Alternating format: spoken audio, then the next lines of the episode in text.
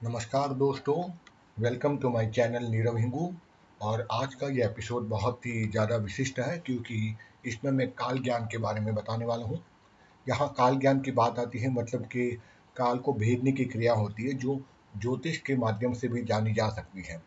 और जैसे कि शीर्षक मैंने इस एपिसोड का दिया है how to know about the death और how to predict the date of the death यानी मृत्यु की तारीख कैसे जानी जा सकती है। मृत्यु के बारे में पूर्व पूर्ण रूप से पूर्व तैयारी के साथ कैसे जाना जा सकता है कि मृत्यु कब हो सकती है मेरी, ठीक है? और इसके लिए बहुत सारे शास्त्र में, बहुत सारे अलग ग्रंथों में अलग अलग विधियाँ भी दी हैं, ठीक है? यहाँ मैं स्वर विज्ञान के माध्यम से किस प्रकार से हम अपनी स्वयं की मृत्यु के बारे में जान सकते हैं, इसके बारे में आपको एक अप्रॉक्सीमेटली डेट ज़रूर पता चल जाती है। कैसे पता चलती है? चलिए इस बारे में बात करते हैं। तो स्वर विज्ञान कहता है, काल ज्ञान के लिए, यानी मृत्यु वाले ज्ञान की प्राप्ति के लिए, उससे मृत्यु का हाल जाना बहुत ही मामूली और असाधारण सी बात होती है स्वर योगियों के लिए। परंतु स्वरोदय शास्त्र ने इस विषय के अपने अनुभव से कुछ सिद्धांत निश्चित किए हैं, ठीक है? जिससे कि मनुष्य बहुत पहले ही अपनी मृत्यु का हाल मालूम कर सकता है। जैसे कि मैं बता रहा हूँ कि यदि मान लीजिए आठ प्रहर तक दाई स्वर चले और स्वर ना चले तो जान लो कि आपकी मृत्यु तीन वर्ष के भीतर हो जाएगी। और यदि सोलह प्रहर तक डायना स्वर चले और बदले ही नहीं तो समझ लीजिए आपकी मृत्यु या जीवन का शेष केवल दो वर्ष ही बाकी रह गया। अब आगे बढ़ने से पहले मैं आपको बता दूँ, मैंने नाम लिया है प्रहर का। कोई पहर बोलता है, कोई प्रहर बोलता है। बात एक ही है पहर या प्रहार। ज्योतिष शास्त्र में इसकी दो डेफिनेशन है या इसकी दो व्याख्या है। अगर शुद्ध हिंदी की बात करूँ तो डेफिनेशन मीन्स व्या, व्याख्या इन हिंदी। सो so, इसमें ज्योतिष की दो परिभाषा है। एक परिभाषा के अनुसार जो तीन घंटे का जो ये रहता है तीन घंटे जो रहता है यानी इंग्लिश कैलेंडर के अनुसार मान लीजिए सुबह, सूर्योदय शुरू होता है हमारे भारतवर्ष में छः छः बजे के आसपास, कहीं पर पौने छः कहीं पर सवा छः tentatively near to the six o'clock तो हम छः बजे एक एवरेज लेते हैं कि छः बजे से लेकर नौ बजे तक ये तीन घंटे को ज्योतिष शास्त्रों के अनुसार या ज्योतिष शास्त्र के अनुसार उसमें उसको एक पहर माना गया है। और फिर दूसरा पहर नौ से बारह, तीसरा पहर बारह से तीन दोपहर का, और फिर दोपहर का तीन से लेकर शाम को छः बजे तक इस तरह से पूरे दिन में चार पहर माने गए और उसी प्रकार रात के चार पहर, यानी सिक्स टू नाइन रात के नाइन टू ट्वेल्व ट्वेल्व रात का दूसरा पहर ट्वेल्व टू थ्री रात का तीसरा पहर और थ्री टू फोर रात का अंतिम चरण, जहाँ दूसरा दिन अंग्रेज़ी तारीख के अनुसार शुरू हो चुका रहता है। तो इस प्रकार से एक दिन में कुल मिला के चार प्रहर माने जाते हैं। सॉरी आठ प्रहर माने जाते हैं, चार दिन के और चार रात्रि के। ठीक है? और यहाँ पर ज्योतिष की गणना की जाए तो ज्योतिष में एक और व्याख्या है, वो है कि 24 मिनट का एक प्रहर माना जाता है 24 मिनट्स। यानी अगर मैं बोलूँ कि ढाई प्रहर, ठीक है, इसका मतलब एक घंटा हो गया, चौबीस चौबीस फोर्टी एट और फिर उसका आधा, बारह मिनट और कर लो forty eight plus twelve that comes up to sixty minutes तो इस प्रकार से भी हम गणना करें तो हमें पता चल सकती है कि कितना जीवन शेष बचा है। अब मैं रिपीट करता हूँ मान लो कि आठ प्रहर तक डाइना स्वर चला, अब इसकी दो व्याख्या हो सकती है, आठ आठ प्रहर यानी कि पूरा एक दिन, चौबीस मिनट तक चौबीस घंटे तक यदि एक ही स्वर दाइना स्वर, सूर्य स्वर जिसको बोलते हैं, वो चलता रहे, या फिर स्वर बदले ही नहीं, वही स्वर कंटिन्यू रहे चौबीस, आठ प्रहर से ज़्यादा भी। तो मान लो कि उस योगी की या उस स्वर योगी की मृत्यु तीन वर्ष के भीतर हो जाएगी। और दूसरी उसकी जो बिंदु है, वो कहती है कि यदि सोलह प्रहर तक डाइना स्वर, सूर्य स्वर, या जिसको पिंगला स्वर भी कहते हैं, वो सोलह पहर तक चलता रहे, सोलह सोलह यानी हम गिना जाए दो दिन, चार और आठ और आठ सोलह तो दो दिन तक यदि डाइना स्वर चले तो और बदले भी नहीं कंटिन्यू रहे तो मान लो दो वर्ष तक ही जीवन शेष समझो उस स्वर योगी का। आगे हम चलते हैं, यदि तीन दिन और तीन रात तक कंटिन्यू डायनास्वर यानी कि सूर्य स्वर आपका चलता रहे तो एक वर्ष का जीवनी शेष बचा है उस स्वर योगी का।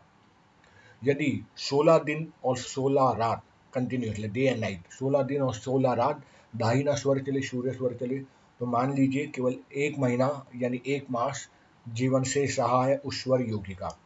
यदि एक मास एक मास एक मास, यानी कि वन मंथ एक मास तक रात दिन डायना स्वर ही चलता रहे कंटिन्यूसली तो दो दिन जीवन के बाकी, समझो। यदि पाँच घड़ी बराबर सुषुप्ना स्वर चलती रहे तो मनुष्य शीघ्र ही मृत्यु को प्राप्त हो जाता है। यदि मुँह से श्वास निकलने लगे तो अधिक से अधिक चार घड़ी, यानी आप नाक से श्वास ना लेकर मुँह से ही श्वास लेनी आप शुरू कर देते हैं। भले आपको अस्थमा हो ना हो, और पता नहीं चले आप मुँह से ही श्वास लेने लगे हो। अधिक से अधिक कहते हैं चार घड़ी तक ही वो जीवन शेष रह जाता है। आगे ईश्वर शास्त्र कहता है यदि बाईस सांस, यानी कि जो लेफ़्ट साइड बाईस सांस चार दिन और चार रात, या फिर चार दिन या आठ दिन, या इससे भी अधिक चलने लगे तो जीवन की यात्रा काफ़ी लंबी रहती है, शीघ्र समाप्त नहीं होती। तो यहाँ कहाँ कहीं ना कहीं श्लोकों में एक राहत दी गई है यहाँ स्वर योगी थोड़ा सुकून से बैठ सकता है कि अगर चलो मेरा लेफ़्ट चंद्रमा स्वर चार दिन और चार आठ कंटिन्यूसली चार दिन या आठ दिन कंटिन्यूसली चल रहा है तो भी मेरा जीवन लंबा टिकेगा। जल्दी समाप्त नहीं होगा। और यदि रात को दाइन स्वर सूर्य स्वर और दिन को बाया, यानी कि चंद्र स्वर चले तो मनुष्य दीर्घायु रहता है। इसीलिए पिछले एपिसोड में अगर आप देखोगे तो मैंने उसमें बताया गया कि स्वर योगी को चाहिए कि कंटिन्यूसली अपने स्वर पर ध्यान देता रहे, अभ्यास करते रहे, और रात को वो हो सके तो सूर्य स्वर चलाए, और दिन में वो चंद्रमा स्वर चलाते रहे। यदि इस प्रकार से स्वर बदल कर वो अपने स्वर को हैंडल कर देता है, अपने श्वास तंत्र को तो मनुष्य दीर्घायु हो सकता है और होता ही है। यदि रात को बाया और दिन को दाहिना स्वर लगातार चलता रहे एक मास तक चले तो मनुष्य छः मास में भर जा, भर जावे ऐसा शास्त्र कहता है। और यदि आकाश तत्व तीन रात और तीन दिन तक लगातार चलता रहे तो मनुष्य एक वर्ष के अंदर मृत्यु को प्राप्त होता है। ठीक है? तो ये सारी बातें मैंने बताई थी कि किस प्रकार से आप मृत्यु के बारे में जान सकते हो, क्योंकि कई लोगों को ये भी आकांक्षा या आशंका होती है कि ये एपिसोड सुनने से पहले कि शायद मैं एग्जैक्ट डेट बताऊँगा। एग्जैक्ट स्वर योग तो नहीं बता सकता, लेकिन टेंटेटिवली ये तो बता पाएगा, चाहे एक वर्ष बाकी रहा छः महीना बाकी रहा। यहाँ मैं अपने जीवन की एक महत्वपूर्ण घटना मैं सुनाना चाहूँगा, स्वर योग के ऊपर से। तकरीबन मेरे हिसाब से दो साल पहले एक हिमाचल के साधु के साथ मैं घूम रहा था बम्बई में, वो बम्बई आए थे। और उन्होंने बातचीत में कहा, मैं अपने एक शिष्य को मिलने जा रहा हूँ, काफ़ी बीमार है, नीरव, आप मेरे साथ में चलिए। तो मैं कहा, चलो, मैं चलता हूँ। और वहाँ जाके देखा तो उनके शिष्य काफ़ी बीमार थे।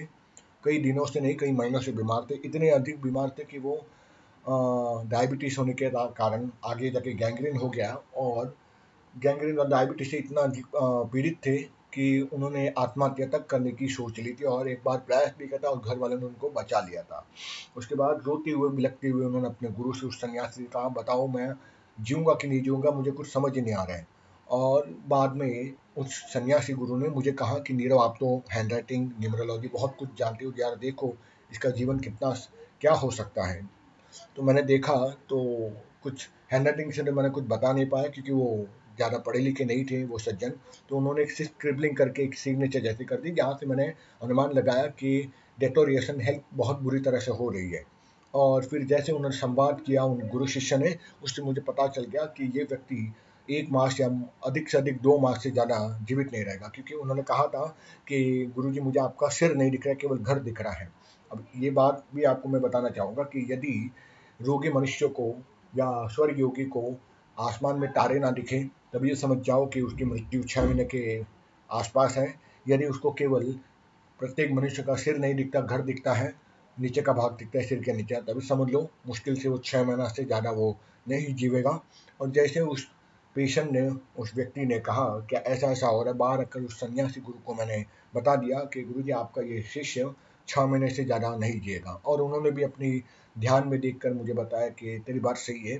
मुझे भी पता चल पा रहा है अंतर्दृष्टि से कि ज़्यादा जीवित नहीं रहेगा।